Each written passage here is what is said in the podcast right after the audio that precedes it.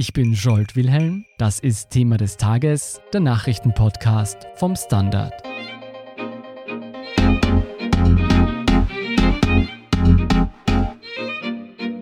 Bei den Landtagswahlen im Burgenland hat die SPÖ knapp 50 Prozent der Stimmen gewonnen und damit die absolute Mehrheit erreicht.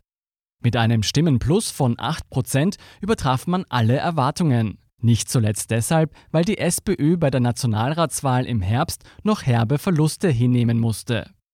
Wie der SPÖ Burgenland dieser Triumph gelungen ist und was das für die nächsten Wahlen und für die Bundes-SPÖ bedeutet, erklärt Michael Völker vom Standard. Er ist Leiter des Ressorts Inland.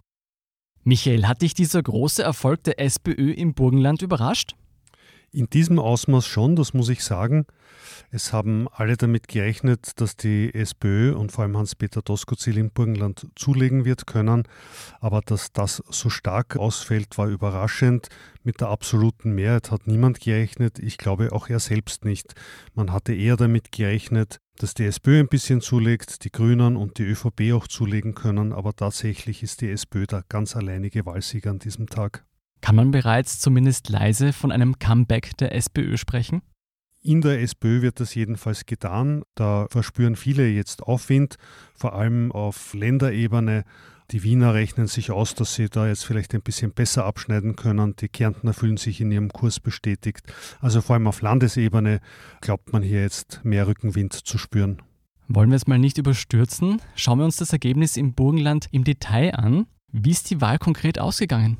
Wie schon erwähnt, die SPÖ hat mit knapp 50 Prozent die absolute Mehrheit gemacht, also eine Mehrheit an Mandaten im Landtag und kann künftig alleine regieren, wird alle Landesräte stellen. Die ÖVP ist mit 30 Prozent in etwa gleich geblieben, wie auch die Grünen, die knapp unter 7 Prozent halten.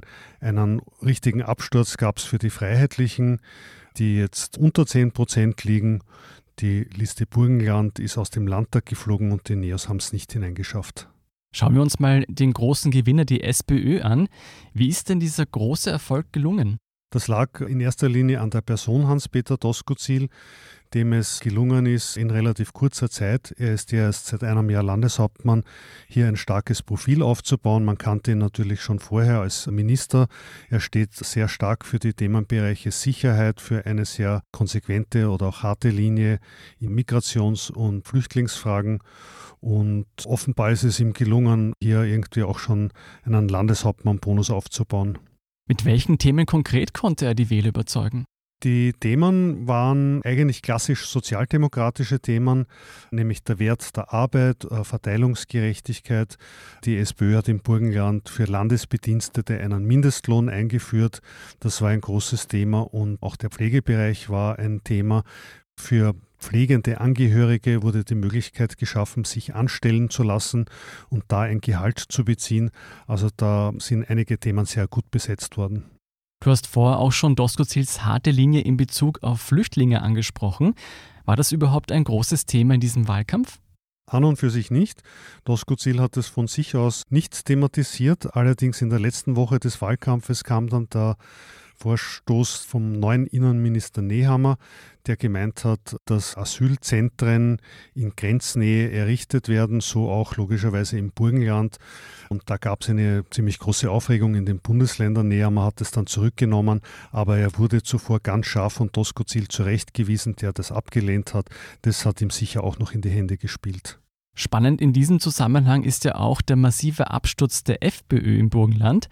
Warum hat die SPÖ so stark davon profitiert und nicht die ÖVP, die ja bei der Nationalratswahl viele einstige FPÖ-Wähler für sich gewinnen konnte? Die FPÖ hat vor allem deshalb verloren, weil sie von den Nachwehen des Ibiza-Skandals und den Streitereien um Heinz-Christian Strache hin und her geschüttelt wird und hier noch zu keiner klaren Linie gefunden hat. Dazu kam, dass sie als kleiner Regierungspartner nicht von der Regierungsbeteiligung profitieren konnten und die Themen, für die die ÖVP auf Bundesebene gewählt wurde, die werden im Burgenland perfekt von Hans-Peter Doskozil abgedeckt. Ist es nicht ein Widerspruch, dass die SPÖ gerade die rechten Wähler so anspricht im Burgenland? Auf Bundesebene ist die SPÖ ja klar gegen die FPÖ aufgestellt. Naja, das ist das Paradoxon Hans-Peter Doskozil, der ja innerhalb seiner eigenen Partei als Rechtsausleger gilt und dafür sehr stark kritisiert wird. Er hat auch eine Koalition mit der FPÖ gemacht, das einzige rote Landesorganisation, und er deckt einfach diese Themen ab. Er steht für eine sehr konsequente Linie gegen Flüchtlinge, gegen Migration und ist da ganz ähnlich positioniert wie auf Bundesebene der Bundeskanzler Sebastian Kurz oder auch die FPÖ. Michael, die nächste große Landtagswahl findet im Herbst in Wien statt. Was bedeutet dieser SPÖ-Sieg und Doskozils Strategie im Burgenland für die Wienwahl? Für die Wiener SPÖ ist das einmal eine ziemliche Vorgabe. Da ist die Erwartungshaltung jetzt sehr groß. Die Ausgangslage ist ähnlich. Beide Parteien sind stärkste Partei im Land, stellen den Landeshauptmann. Die Wiener SPÖ wird sich jetzt überlegen müssen, wie sie sich auf ein paar wenige Themen konzentriert, wie sie diese Themen rüberbringt und verständlich macht. Was kann Wiens Bürgermeister Michael Ludwig von Doskozils Erfolg lernen? Er muss, glaube ich, noch an seiner Statur arbeiten. Äh, Doskozil hat eine sehr starke Marke. Die hat Michael Ludwig in Wien noch nicht.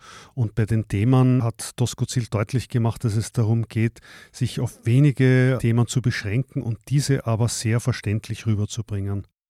Wenn wir jetzt noch einen Schritt weiter denken, welchen Einfluss wird Doskozils Sieg längerfristig auf Bundesebene haben? Er vertritt ja, wie du gesagt hast, klar das rechte Lager innerhalb der SPÖ.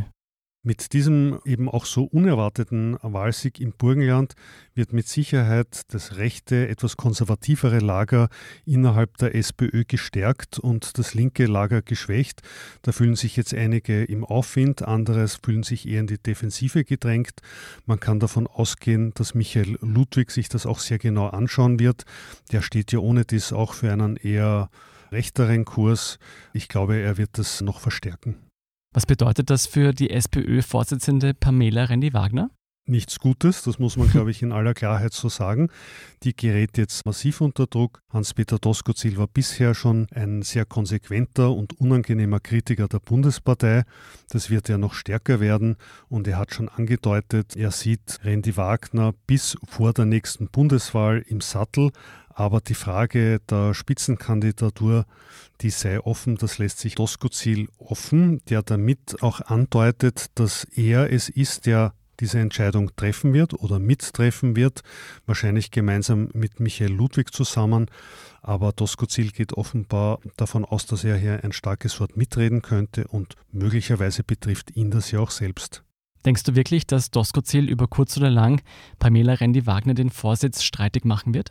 Das halte ich für absolut möglich. Ich glaube, Doskozil geht davon aus, dass Randy Wagner nicht die geeignete Spitzenkandidatin ist. Er stellt sie im Augenblick nicht in Frage, weil jetzt einmal die Wienwahl zu bestreiten ist. Aber in der Folge wird die Frage des SPÖ-Bundesvorsitzenden mit Sicherheit wieder auftauchen. Und ich glaube auch, dass sich Doskozil selbst hier ins Spiel bringen wird. Wir können uns auf hitzige Diskussionen einstellen. Vielen Dank, Michael Völker, für deine Einschätzung. Dankeschön. Wir sind gleich zurück.